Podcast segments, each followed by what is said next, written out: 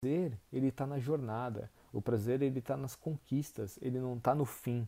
Não é o fim da jornada que me preenche, é o decorrer dela. Porque, como antes eu só focava no objetivo, porque achava que era aquilo me preencher, você vai lá, batalha, atinge seu sonho. Pô, comprei um carrão.